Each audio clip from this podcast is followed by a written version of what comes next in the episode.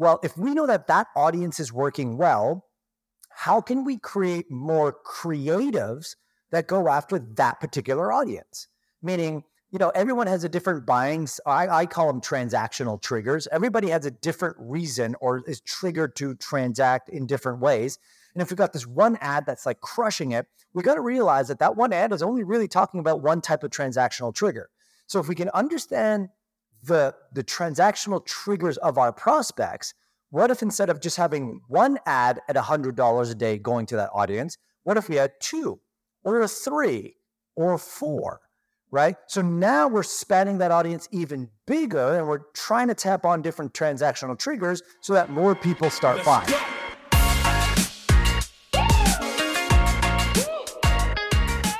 Hi, welcome to the Building Bigfoot podcast, where we're going to grow, learn how to grow yourself and your business. And uh, this is really about um, kind of unlocking your your potential and also hearing the stories of uh, people who have uh, gone before us and they've grown in their own business and their own world and uh, getting to learn from them and even just uh, you know uncover maybe a soundbite or, or something here or there that might for yourself give you the insight that you need as you're you're on your own entrepreneurial journey.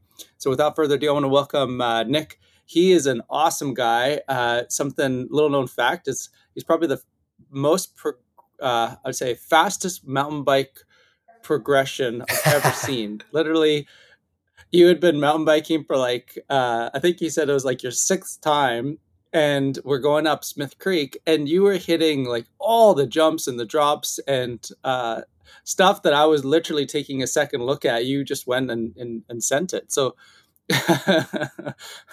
so that's a true story. Uh, yeah, so you you are obviously very talented at sports too. So that's that's cool. But you've you've grown very successful business on the uh, Facebook ad side sure. and uh, and beyond. And I always see your license plate uh, ROAS. so I'm so I'm sure we'll dive into that a bit. But before sure. we do, um, why don't we start? Uh, with yourself, your story, and and start like at the beginning, like maybe even as a kid growing up, like um, yeah. Did you always know that you were going to get into entrepreneurial career, or, or what was what was uh, life like growing up, and and where did it go from there? Yeah, no, I had no idea.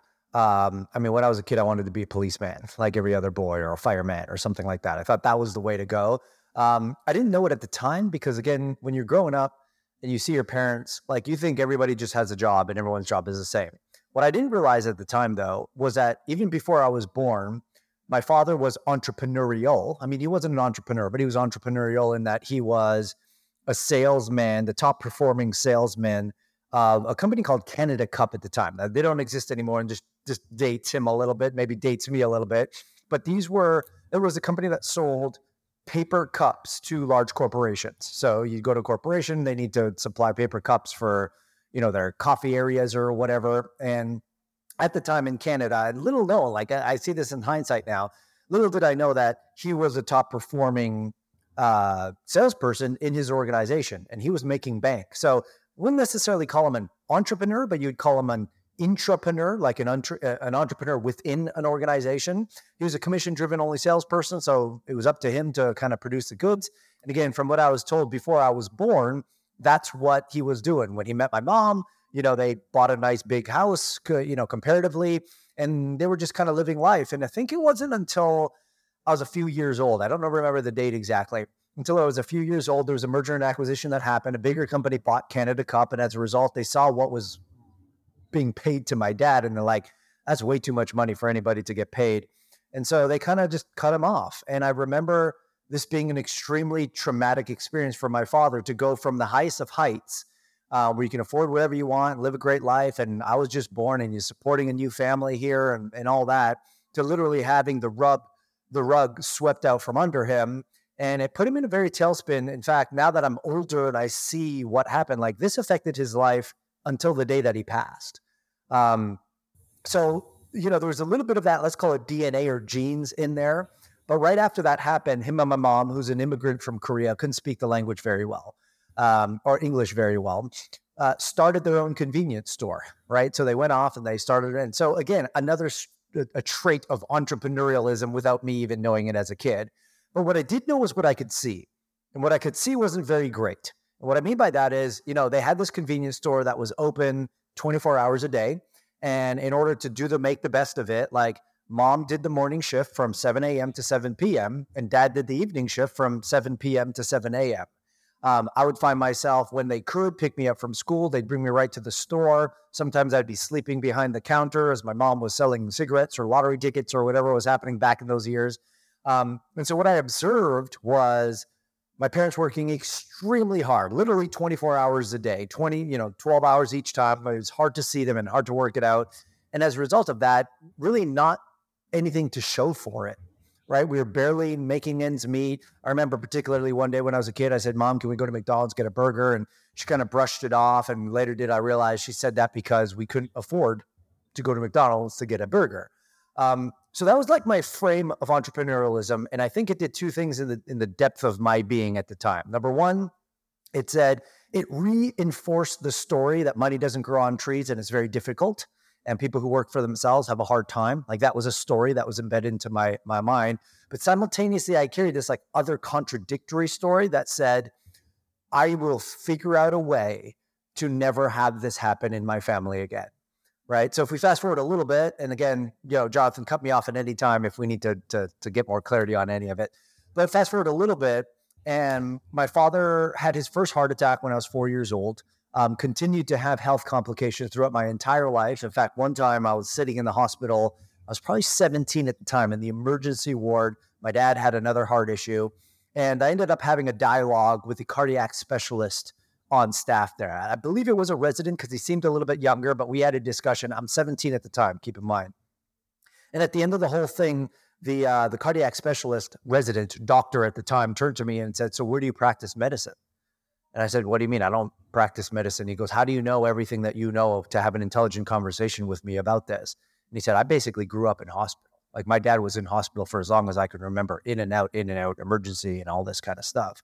So when I was uh, right around 17, 18, 19 ish, um, I don't remember exactly the age, but my father had his uh, third stroke, and this one left him blind on his left side of his body um, and and partially paralyzed on on certain right parts of his uh, left parts of his body. And as a result of that, he no longer could drive, so his independence was taken from him. Uh, he couldn't see very well, obviously, because he's only seeing out of one eye. And there's just health complication after health complication after health complication. Um, the result of that stroke meant that he could no longer work as well. So he had to retire, un, you know, mandatory retirement, um, which then made my mother the primary breadwinner of our family. Now, keep in mind, again, she couldn't continue running the convenience store that was barely making ends meet in the first place. Um, and she couldn't speak English very well. So I very particularly remember one day, it was a Saturday morning. I was at home watching TV. Again, I'm probably like 17, 18 ish at the time. Um, she had gone to do a job interview. I didn't know it, but she went to do a job interview to fold clothes at a laundromat. Um, and then she came back, she came to the house, she walked up the stairs. I'm sitting there and she's kind of like holding back tears. And I said, Mom, what's up? And she didn't want to tell me. She finally then told me that she went for a job interview to, to fold clothes and she got rejected from that job because she couldn't speak English very well. And I just made remember making a decision at that point in my life that I'm going to figure shit out. Like I'm not going to allow my family, my father and my mother at the time, who's my family. I'm not going to let them go through this ever ever again.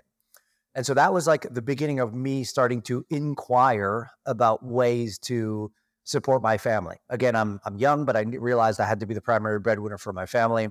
And unfortunately, when you're desperate and you're young and you're hungry, but you're naive, you jump into a whole bunch of stuff that uh, doesn't make sense, right? So I remember I saw an email that said, "Hey, like, yeah, can we stuff envelopes and we'll pay you X amount of money?" So I was like, "Yeah, sure." And I signed up for that. I signed up for network marketing things, and I signed up for all these things. And of course, I had no idea what I was doing.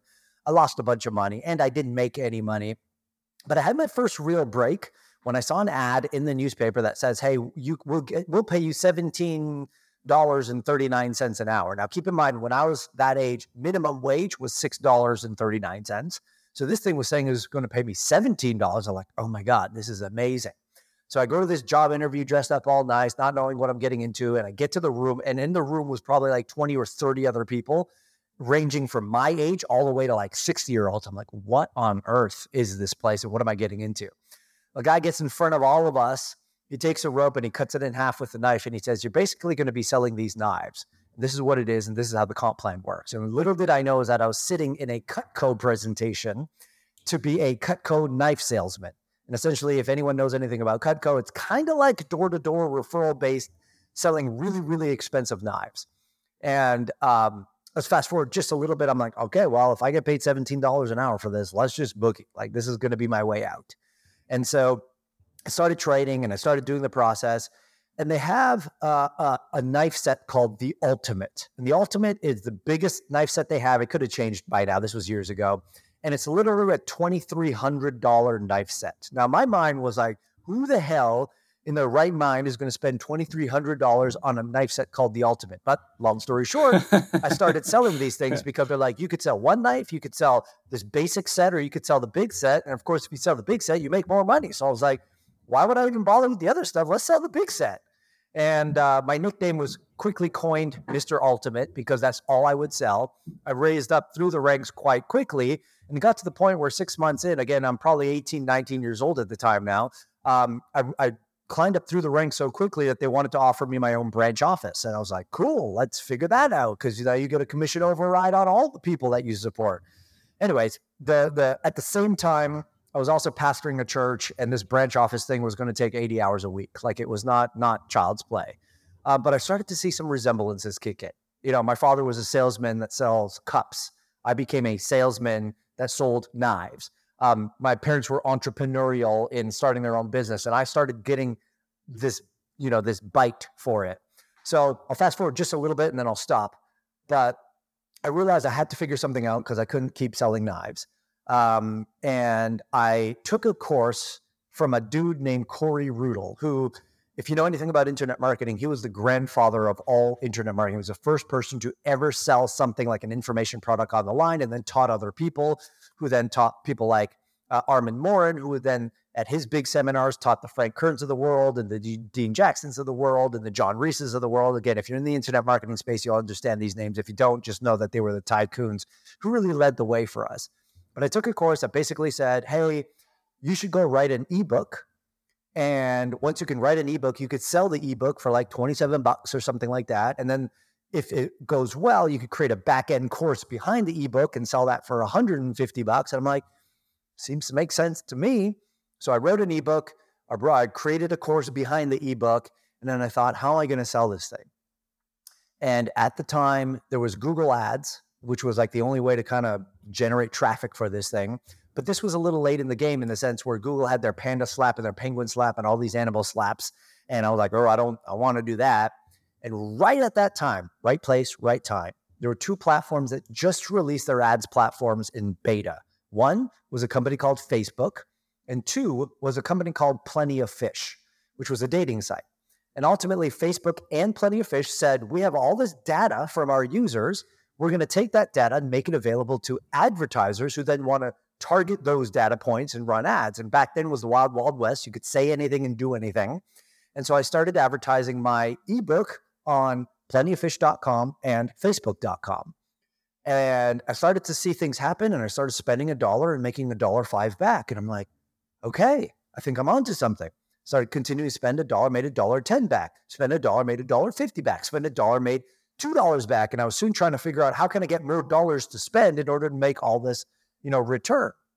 So I started doing that, um, and then realized just got this like hidden sense, I guess you want to call it, to say like, look, Nick, just choose one platform. Plenty of fish or Facebook. And at the time, I had no idea. I literally rolled the dice, and it was like, hmm, we'll go with this Facebook thing. And again, this is before Facebook is what it is today. So I dove in two feet in in the beta platform. One of the first, you know, first hundred advertisers, if you will. I can't validate that by proof, but I was a beta user of the platform. And started rolling with that and it started working. Fast forward just a little bit further. Um, and I thought everybody was making money on Facebook. Everybody just like, because it was so easy. And I was at a conference one day and the person at the front of the room said, Hey, how many people here are using Facebook to grow your business? Um, and I think like 80% of the hands went up. I'm like, oh, cool. Like I'm one of them. Everyone else is, is doing this. And then the second question he asked, and this was the game changer for me. He said, How many of you found it profitable? and everyone's hand went up down except mine. Mine was the only hand that stayed up. And then a light bulb moment went off in the back of my head. I said, huh, if I can figure this out and I can help other people, I might have a business here. So people started coming to me and saying, Hey, Nick, can you teach me this Facebook thing? I said, Absolutely. And I started a consultancy, if you will, internet marketing consultancy. Started teaching people about Facebook ads. And then people were like, Nick, this is too confusing. Can you just do this for us? And I said, I don't know, but I'm willing to try. And then my agency was born. And that was back in, gosh, 2011 ish, 10 ish, around there. Um, actually, a little bit before that, 2009 is when I started on Facebook. So, yeah, right around that time, and literally my agency and my consultancy was born. Fast forward now to 2023 when we're having this conversation, and I still have my agency and I still have my consultancy.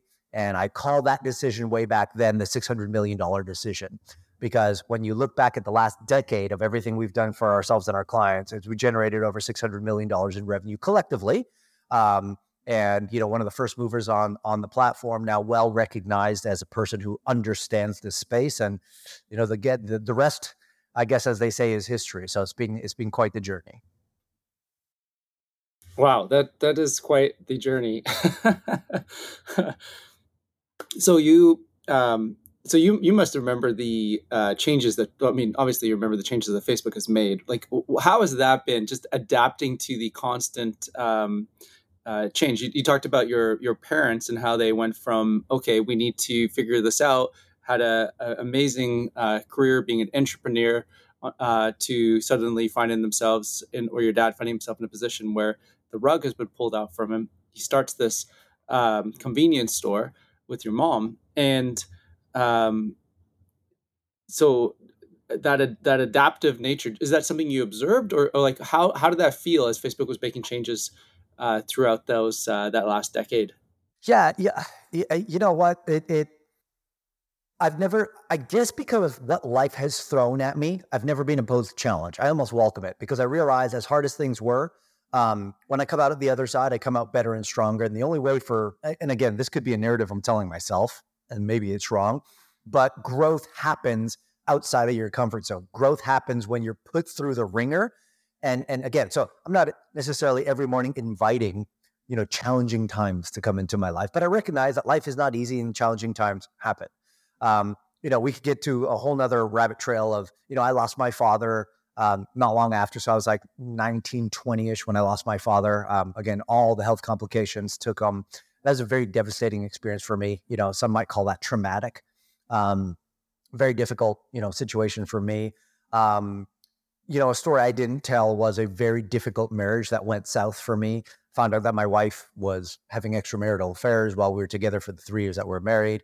That went very sour, and we're not together. You know, I have a new wife now and a wonderful family and a beautiful life. And thank God that that all happened. But again, at the moment of that time, things were very, very difficult for me. And there were many times, like being quite frank, um, where I was just like, is life worth living anymore? You know and i even remember one night in the middle of the night going to google and googling what's the easiest way to take your life because i was a coward. I didn't want the difficult way. You can always do something difficult. I was like what's the easiest way? Um, and i, and I, I figured it out. There, there, there's easy ways. I want to share them here but um, i remember thinking through writing my my suicide letter and passing it on to my mom and the people who around me and saying look life is not worth living anymore. Like i see zero reason to keep going um, so so hardship has always been a thing in my life, and so I figured, you know, obviously I made the decision not to do that and not to go through with that, but I made the decision well, let's, to let's say dive dive into that for a second. Like why Like so, how did you make that decision? Like what what what happened for you to shift?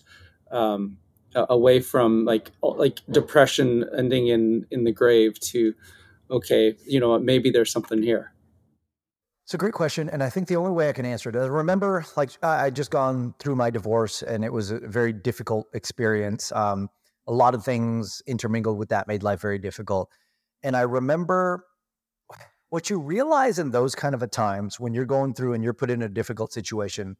You really begin to understand who your friends are and who cares about you and who loves you versus who doesn't. Right? In those times, your enemies and or your associates end up asking, What can I take from you? or What can I talk about you? And I had one person give me some really good advice and said, Nick, if anyone comes to you and asks for details, they are not a friend. A friend is someone who says, I don't care what happened and I don't care how it happened. I want you to know that I'm here for you and I love you and I have a shoulder for you to cry on if you need it. And that kind of opened my eyes. I was like, huh, because there were a lot of people like, oh, so what happened and how did it happen and why it happened? I'm like, ah, like they're not friends. They they they're they're here to disrupt in some way. But I had a handful of people who literally came to me and said, Nick, doesn't matter and I don't care. I just want you to know that I'm here. I'm here to support you and I'm here to see you through to the other side. And I think if it wasn't for those people um, in in my life, and again, oddly enough, some of those people are no longer in my life. They were there for that season, and I needed them for that season. And we've all moved on to different things. I still love and cherish and care about them.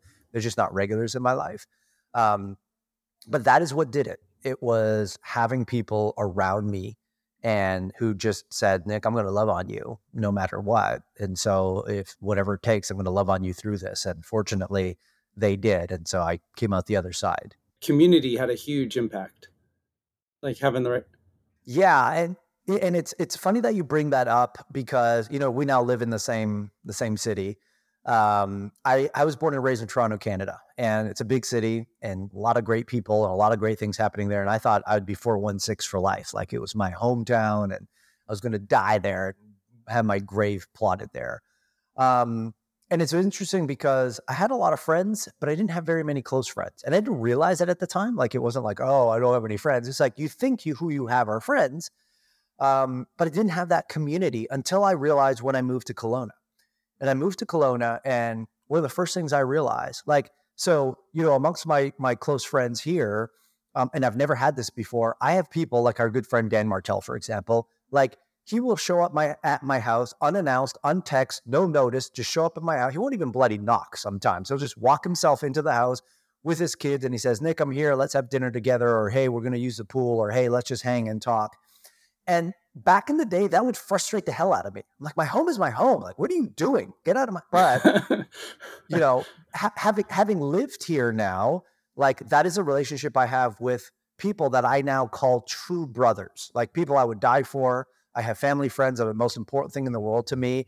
And I'm seeing the other side of this now, where like if any one of my guys or gals or our families in my world, you know, went through a hard time, I'd be the first to say, "Hey, it doesn't matter. I don't care. I'm here for you." So, you know, Jonathan, you mentioned community. It's something that I didn't really have until I moved here.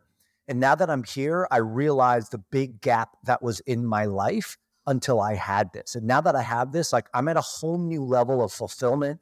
I'm at a whole new level of inspiration and motivation. Cause I believe a lot of like motivation, even business motivation, but business motivation, inspiration, all these types of things. I think some of it can be like learned or taught, but most of it can be caught. And the biggest lessons I've learned from my friends here is not when we're sitting down at a board table saying, hey, let's talk about business and see how we can improve things. The biggest lessons I've learned is, like you said, when we're out on the mountain bike trails and we're climbing, you know, for an hour up Smith Creek and we're having a conversation about, hey, like what's happening, how this going. Or I remember I was in line because we had taken our families to go watch some movie. I don't even remember what movie it was. We're in line for popcorn and I'm talking with, I think it was Dan at the time and we he said it was a Monday. It was a Monday holiday. That's what it was. And he said, "Hey, uh, Nick, are you are you working today?" I'm like, "Yeah, you know, I am because Mondays are my delivery call days, and I've got all this stuff to do." And he said, "Mondays? Why would you do that?" I said, "What do you mean?" He goes, "You should always stack your busiest days in the middle of the week, i.e., Wednesday, and work your way outward to make Wednesday your busiest day, and then Tuesday and Thursday your second busiest day, so you can have Monday and Friday for extended weekends should you want to." And I'm like, what a simple idea. So I changed my entire business and make my most busiest delivery day and call day and everything on a Wednesday. In fact, today's a Wednesday. We're having a call on a Wednesday. Like everything. And that happened because of a conversation I had waiting to buy popcorn at a line for a movie on a Monday. And so again, I'm just there's this this greater appreciation. And I think Kelowna is great for this. I mean, like me and you met on, I believe, originally on a mountain bike trail and whole bunch of other places. And I talked to your brother about bow hunting and all sorts of stuff. And like, I know we don't even know each other that well, but it's just an open community, mutual friends. Everybody's here to support everybody. And there's just something super powerful and unrated about having a tribe not just a business tribe that people you talk to and you see at a mastermind, but I'm talking about a tribe where you bring your children up together, where you break bread regularly, where you're out wake surfing and mountain biking, do, living life together. There's something just super powerful about that that I had no idea until I moved here. Yeah, there there is um yeah, there's there's something there's something special about uh the community and I, uh, I, I agree with you. It, it is something really cool when you can just like be around people and you can break bread together and just hang out and you, are you're, you're real and there's no um, uh, there's there's no uh, falseness to any of it. So it's like right. you know that um, the people around you, you you know who they are you know that they've got your back you got their back. Like you said they die for you you die for them. Um, but you're not just saying that it's like it's really that deep. And um, and but it's also that it, it's kind of like the way you're describing that relationship with Dan is it sounds like it's it's it's like you're having a relationship with a literally a brother because it's it, that's you know so I'm in business with my brother and um, which I am incredibly grateful for really really grateful for. And one of the things people ask me they'll say like how is what is that like? And I'm like well imagine being in business with somebody that you trust 110% like imagine being so so in in like how incredible of a feeling is that? And and it would be like that if i were in business i mean my wife is part of it but she's if i had a business with her it'd be the same thing. And so i've been married a long time. So i've I, we got married um, i was fairly young. And so i've been married 16 years this july which is wow. yeah wow. Congrats. Yeah. and uh, nice. so it's it's the um, having that those those really close like trusting relationships are really powerful because there's another side to it too which is um, we travel a lot for business. And you know there's something about going on adventure with friends which is um, I, I, I just love that. It, it's it's super um, uh, it, it's really cool because it's not just business.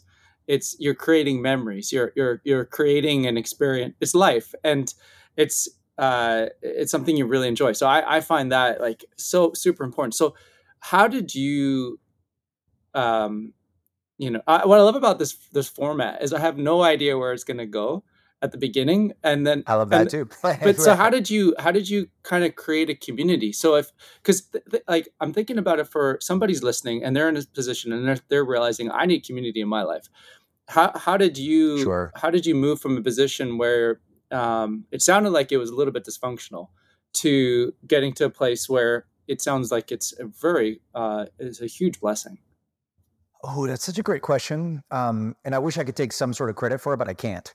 You know, I think it's when, I mean, it was a perfect storm. So, for example, the Kelowna example is there were a bunch of us that knew each other from business masterminds in the past, but we'd all lived in different places. So, you know, Todd lived in Manhattan, New York. Dan lived uh, in Moncton, New Brunswick. You know, a couple of other friends, Dan Jacob, Dan Go lived in Toronto. Um, uh, Daryl Hicks lived in Montreal. Like Matt, Julie. Uh, so there's a bunch of people who lived in all sorts of places, and we'd see each other once a year. And we really connected when we saw each other once a year, but like that was the extent of it because we were at a mastermind, and maybe we'd see each other intermittently, you know, between other things. Um, and then it just so happened, and again, it was a perfect storm. Like Matt Bertulli, founder of Pela Case and Lomi, moved his, his headquarters to Kelowna, BC. And frankly, when you're in the East Coast, you don't even know Kelowna exists, right? You know it's a place somewhere out there. Um, and he moved and he was we call him patient zero because he was the first amongst all of our friends to kind of like move out here and start a life out here. And then what happened was covid. And i think covid was a forcing function to get everyone to think like do i like where i live? Do i like who i live with? Do i enjoy working in this capacity? Do i if i were to be cooped up in any city in the world and covid were to happen again would it be the city that i currently live in? And these questions kind of like you know, started to proliferate in our minds. Um, honestly, I had no intention of moving out to Kelowna. It was the middle of COVID. We wanted to travel. Canadian didn't let you travel outside of Canada at the time. So we're like, we got to travel somewhere within Canada. So we said, hey, well, a few of our friends just kind of went to this Kelowna place. Let's go check it out and see what it's like and just kind of get a nice vacation of it. We planned a 10 day vacation. On day five, my wife turns to me and says, Do you think we can move here? I said, Absolutely. So we spent the next five days of our vacation looking for a house and made an offer on a house before we left. Um, oh, wow. Then we, yeah. Then we moved back home and like, oh, shoot, we got to sell our house. Um, silver lining is uh, Nick Nurse, the head coach of the Toronto Raptors, ended up buying the home that we built in Toronto. So there's a nice, cool story there. We ended up moving to Kelowna without really an idea of what was going to happen. But again, the perfect storm is COVID. At that time, during an 18 month window, there were probably 12 different families that moved into Kelowna, of all of which we knew each other. So I think is that a bunch of new people moving together who already knew each other into a brand new place. So it's not like we had to make new friends as much as we knew our communities and we had these extended communities like our mountain biking community and our wake surfing community and our business entrepreneurial community. And things just started to do that. And then a combination of that perfect storm mixed with like some just great people. Like I, it, Kelowna has bred some amazing people like yourself, like people we've met who've lived here for a long time. That combination of storm literally led to saying, you know, at first it was this official thing where we would have this rotation of dinners once a month in different people's homes. Um, that didn't stay too well because it was too kind of official. Um, and now it's just people saying, hey, we're we're in this together. Let's make the most of it, and everyone taking an initiative to call people out to do stuff, to hang out, to have a mastermind. Like we have a mastermind group that we meet once a once a month and go over some stuff. And obviously, our families we we vacation together. There was twelve families, twenty two adults. Oh, sorry, uh, eighteen adults, twenty two children um, that went to Croatia together, and we were there for ten days. You know, on a super yacht traveling the, the the, Adriatic, and we do that together. We went to Cabo together. There's just like a lot of that happening. So I say I like to say like half of it was orchestrated, the other half was was very spontaneous. But I think what it requires is a bunch of people who are on the same path, saying, "I'm interested in community. I don't exactly know what it looks like." And then for people to really take the initiative to start planning and saying, "Hey, I'm going to host a dinner. Come on over to our house, or I'm going to host a barbecue, or let's go to vacation together." And as that starts to form, you can start to see greater bonds, you know, form as a result of that. So that would be my thing. Like if you want that, friend, find people that are on the same, you know, like wavelength as you, and then be the initiator. Because not everyone is going to initiate, but initiate initiate potential events where people can get together and then just let it let it serendipitously um, unfold.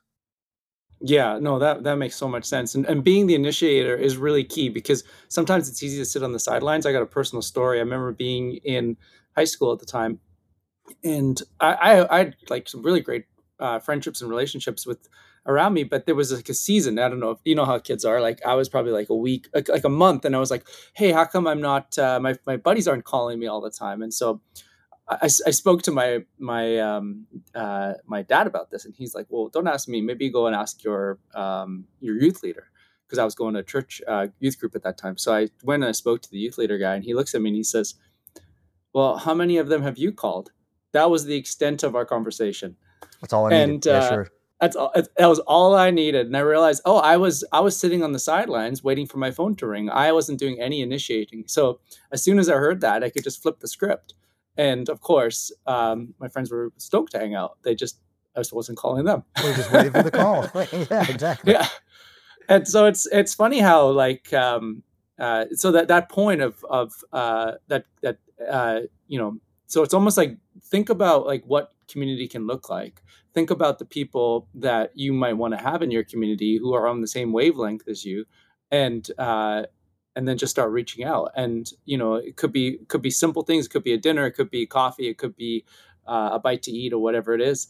Um, and uh, I, I, that's such such wise advice. So moving forward uh, for a second here the so now so you've you've got you've got a very successful uh, business on facebook. And um, like your uh, you know I, you're you're you're doing well. I'm you know you, you it's like things are going really good. How um what would you want to share to a business that's considering running ads on on Facebook or has looked at Facebook um you know around how do you think about advertising? How do you think about your return, your ROI? Like, is there is there a formula that you use when running campaigns? Yeah, it's a, it's a great question, and there's there's a couple angles to look at it, but I think where the people would be best served is I think there's a misunderstanding of Facebook or any platform for that matter um, that advertising is like magical pixie dust, right? You just like sprinkle it, and all of a sudden, massive growth happens, and all your marketing concerns go away, and you know you blow up your business, and everything is awesome. And I, I, I say that because there's so many people who, who just come to me like, oh, just can, Nick, can you help us with some meta ads? Can you help us with ads and marketing on on social platforms? And nine times out of ten, I'll be say I'll say no, and I'll say why? Is like, well, we need to look at your business because advertising is like an accelerator, right? So if you have a great product and a great offer and everything is dialed in and proven to work and you know your economics and they all pan out. And if I were to ask you what's your CAC, what's your customer acquisition cost, you know that answer to the T.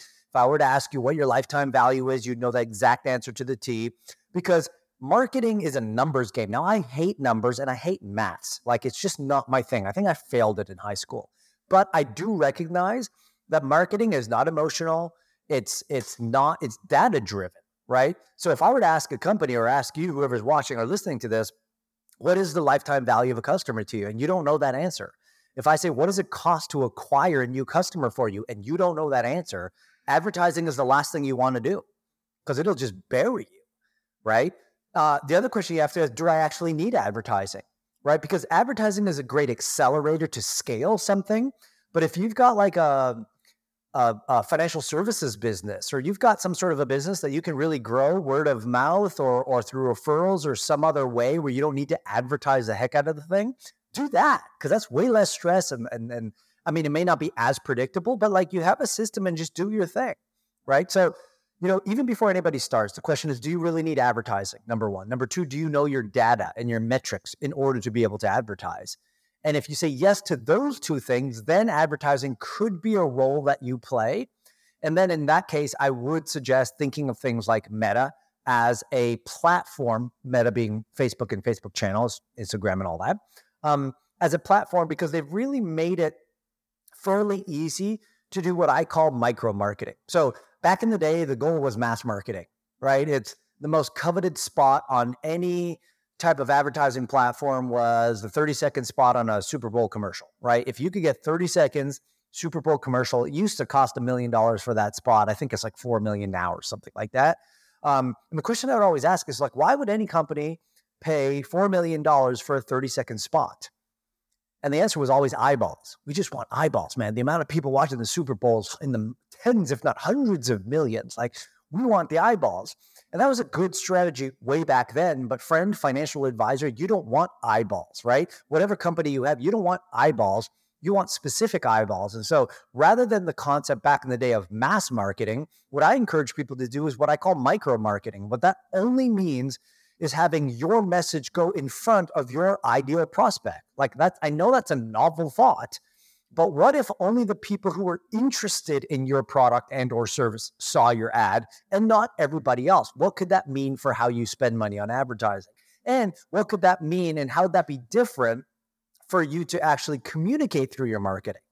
Right? So, I think that's an important thing. It's like we need to shift from mass marketing to micro marketing. We need to shift from this idea of like pixie dust to economics and understanding like basic metrics when you do marketing. Um, and then if you start there, and I'm Jonathan, I'm happy to go deeper into any of that, but if that's a good starting place, then you can actually just frame marketing in a much better context. Because I think that most of the people, not most, a lot of people who are considering marketing or advertising on social channels are probably not ready for it yet. And that will just end up being a whole bunch of like hardship versus it being a channel for you to really see, you know, growth. And that makes a ton of sense. I'm just going to quickly define some of those those terms for people who are listening who uh, who, who maybe are unfamiliar or from an industry where they use just different words. So CAC just co- like cost to acquire a customer. You're talking about LTV, like your lifetime value. So how much is that customer worth to you over the lifetime of your customer? And uh, was there any others? I think you you, you they kind of rambled off about three or right, four. But those those are the two I think that probably get so as long as and then is there a ratio? Like do you look at the value of the customer uh, compared to the cost to acquire? Is there a ratio there that you look for?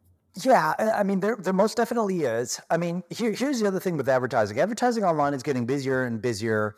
And so if you're a single SKU company Like you sell one item and one item only, and it's a lower ticket item. Let's say, you know, for example, like our good friend Matt Bertulli sells phone cases. Um, now he doesn't have one SKU; he's got a bunch of phone cases. But you know, and let's say it costs sixty bucks or seventy bucks or whatever it costs.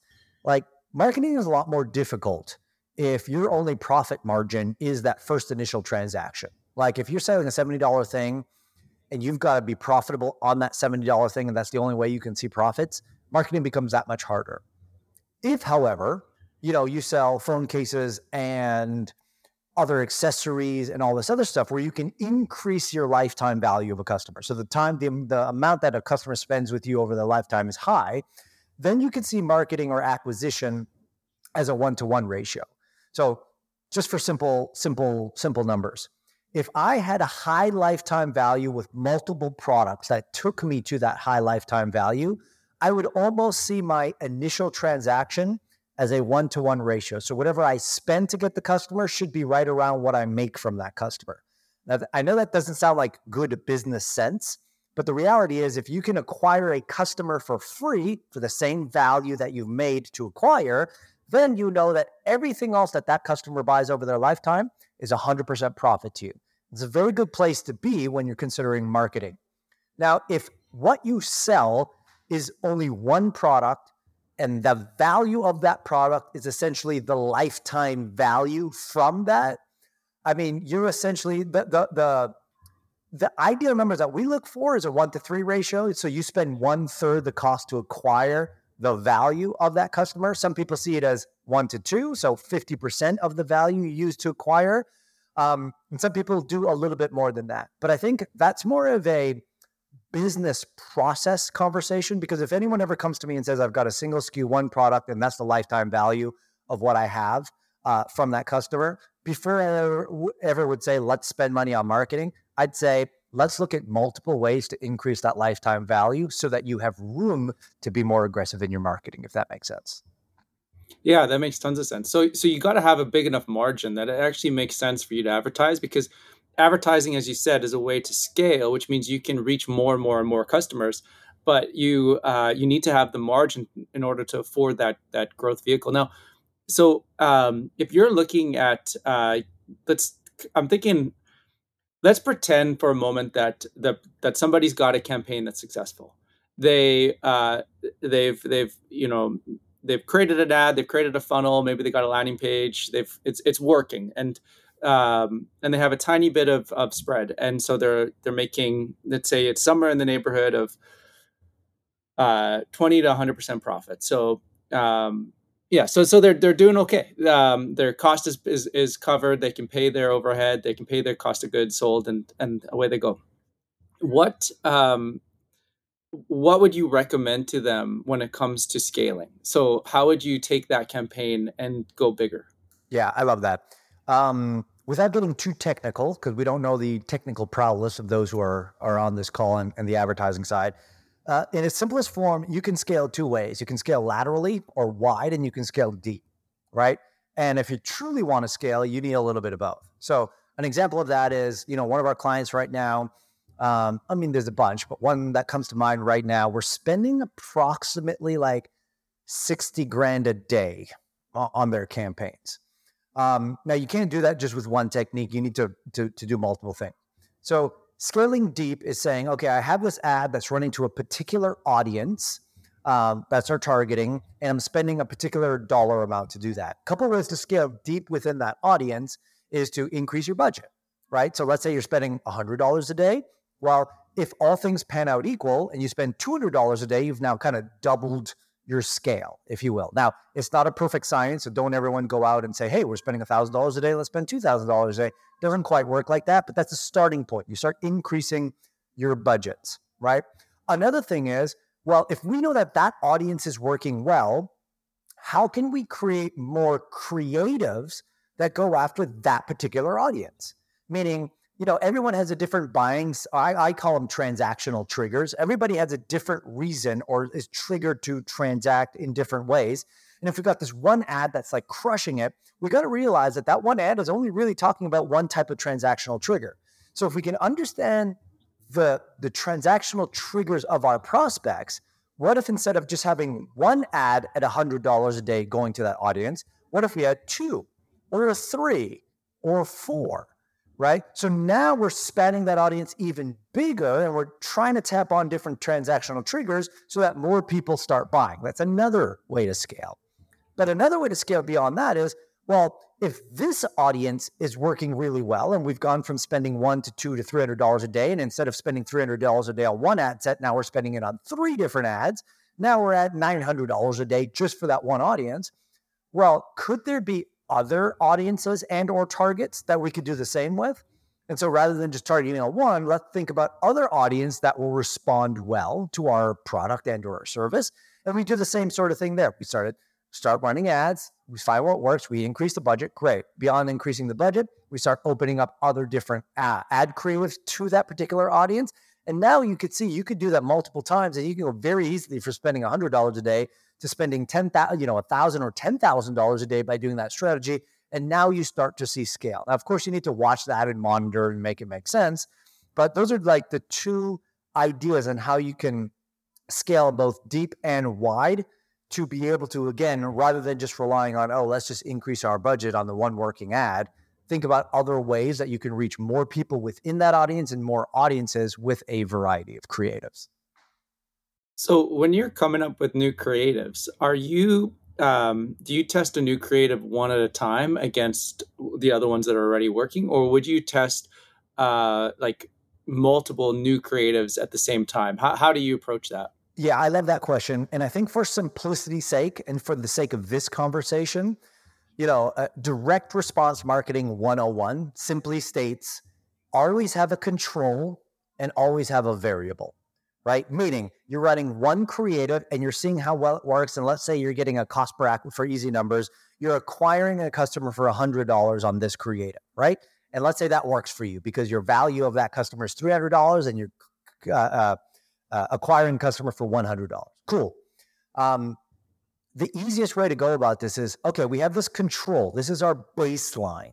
Let's come up with another creative, which we call our variable, to see if we can beat that one. So we release another creative and we say, hey, this one's now um, getting acquisition costs at $80 when this one is becoming $100. Cool. This now becomes our new control because it's getting the best result and then we come up with another creative to try and compete against that one. Let's say we release a third creative and we're like, oh, this one's getting customers at $120. We dump this one, we keep the control, and we introduce a new variable. So, our general rule of thumb for anyone who's just kind of basic direct response marketing 101 is always have one control and one variable. And by, by testing just one thing at a time, that's where you can start to see what performs better and run with your winners and dump your losers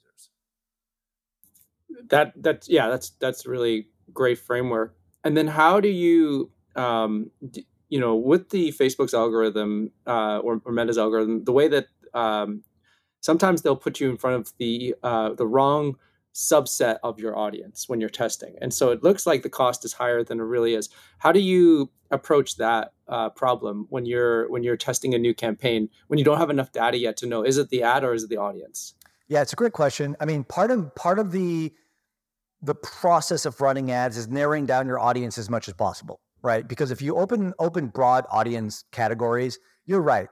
Facebook may find the wrong subset of it and you just don't know. And so that's the kind of problem with broad targeting. So what we like to say is when you're starting with your targeting, be as narrow as possible to start because we start want to identify the winners. Now, once you start identifying the winners, then you can open up the targeting the broad because the second thing happens is Facebook without getting into the depths of the algorithm, has the ability to start to understand based on on how people are responding to your ads, the type of people that you're looking for.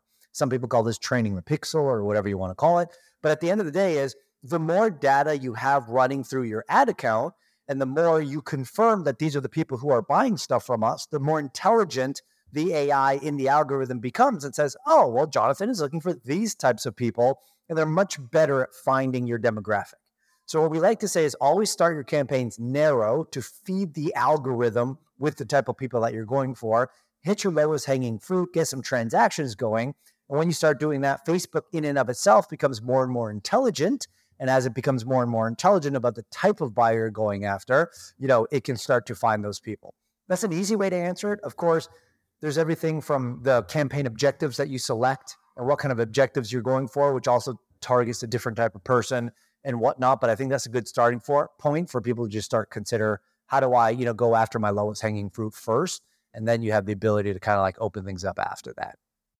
So, so once you have a direct response campaign um, and it's working, and maybe you've got two, three, four different angles, and they all seem to be working roughly within in your your margins that you're you're comfortable with. Um, how do you do you recommend um, doing any sort of remarketing, uh, and and how do you look at that?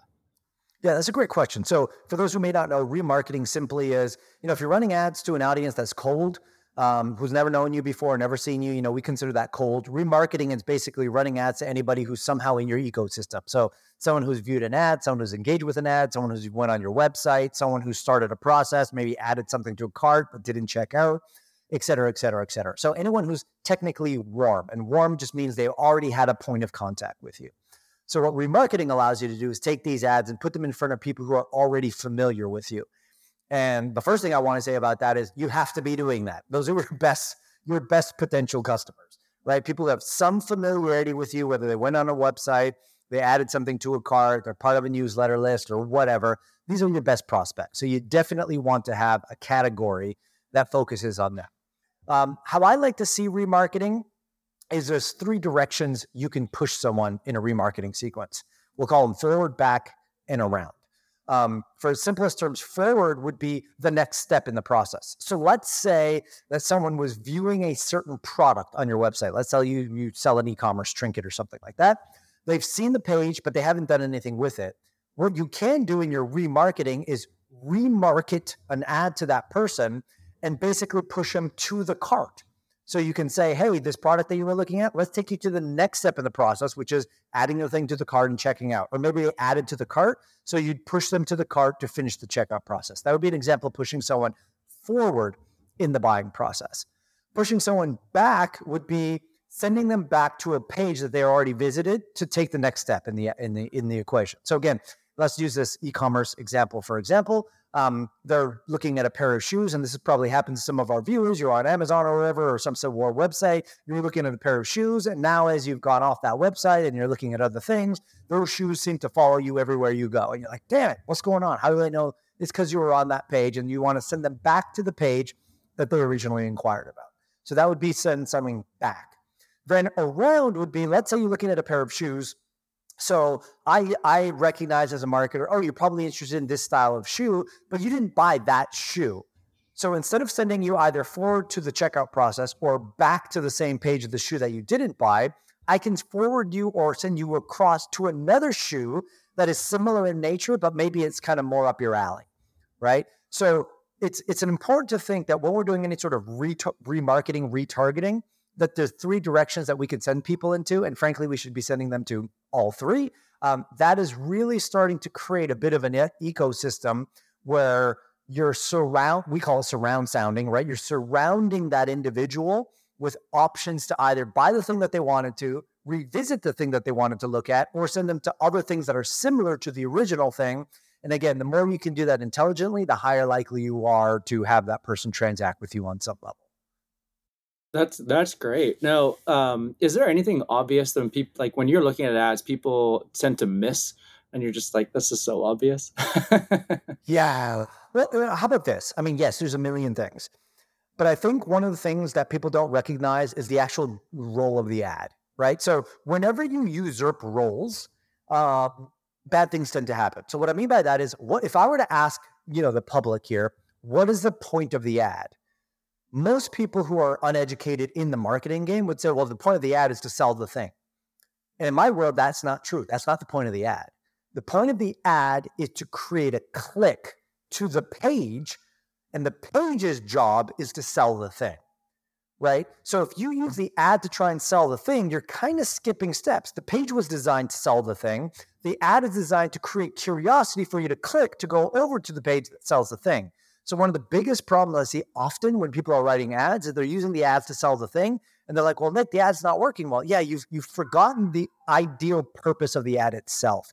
If you can get back to remembering what that is, then you let each step in the process fulfill the role it was designed to fill, then you'll start to see better results. Yeah, and that makes so much sense. And we all have experienced that. You walk into a store and a person starts selling you something and you're not ready there. You know, that that's not the stage you're at.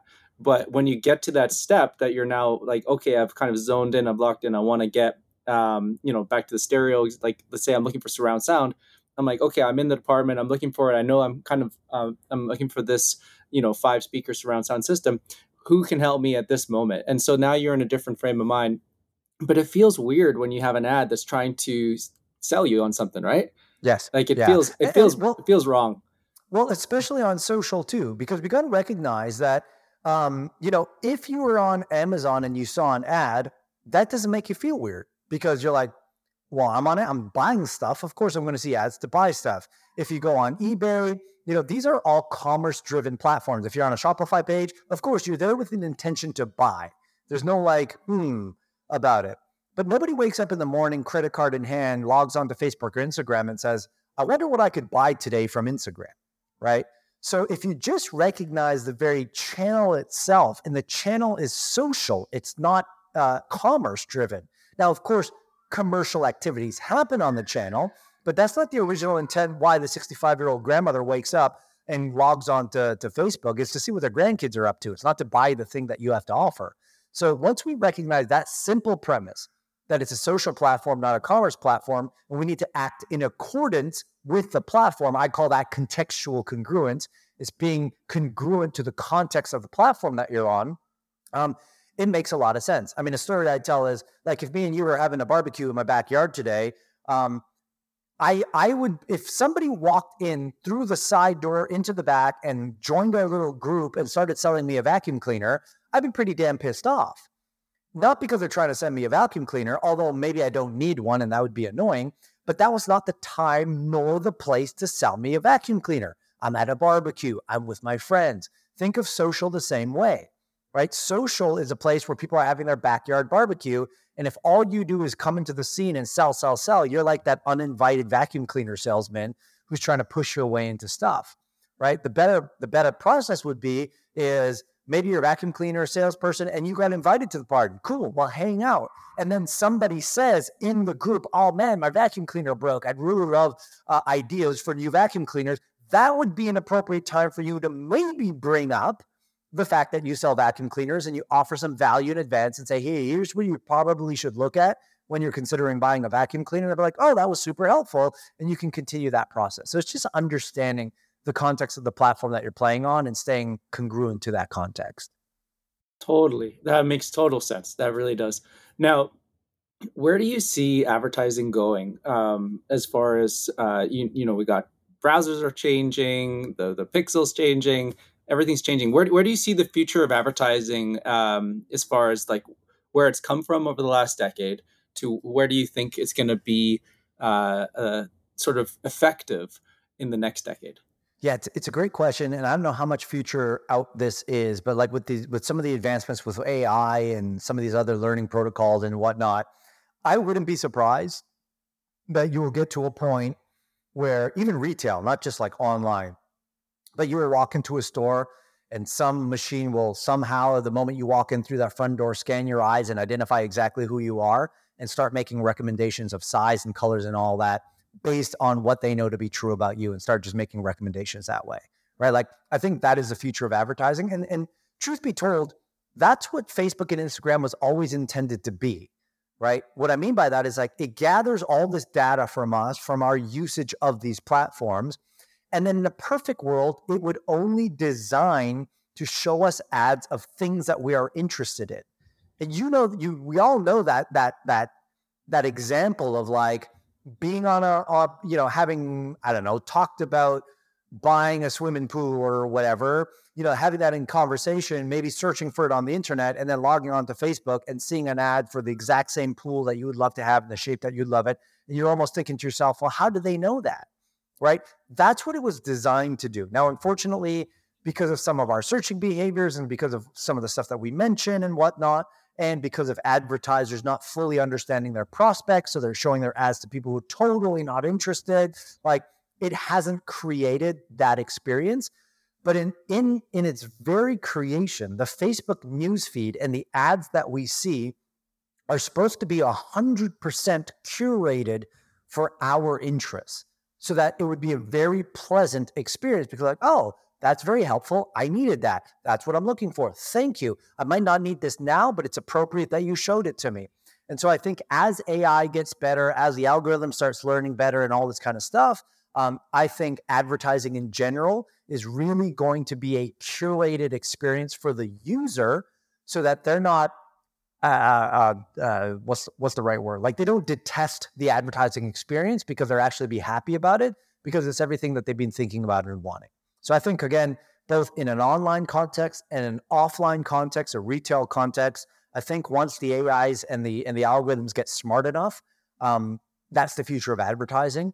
Where again, you as an advertiser can upload a whole bunch of stuff and say, hey, these are what we can offer to these types of people. The AI will look for those people and start providing AI or curated experiences to those people to say, hey, you know, these are the only things that people need to see because that is what they're actually looking for at the time. Yeah, no, that that actually that sounds really interesting. I, I'm I'm excited for that because I think that's where advertising is really useful, and I also think marketing it has it has such a powerful purpose. I mean, like without marketing, as a as a consumer, we're limited on our choice but with with really good marketing you actually learn about solutions that you didn't know were available to solve the problem that you have and i think this is part of like someone might have an incredible invention but if you don't know that that invention exists it's not actually very useful. You know utility is actually both in the the fact that the invention exists and that we are able to put it into play.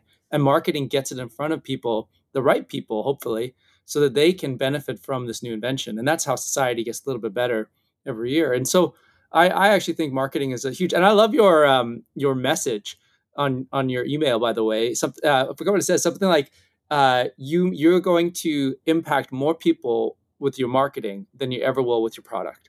And I, I feel like that is that is such a true thing. And people sometimes under um, they don't they don't realize the impact that they are having in the marketplace simply by the message that they're putting out there and and how they're communicating and, and what they're doing so um, I have thoroughly enjoyed this conversation. Um, I want to uh, totally want to respect your time. Uh, we're we're at the hour, and so um, is there anything that you would like to uh, that you'd like to leave the audience with here?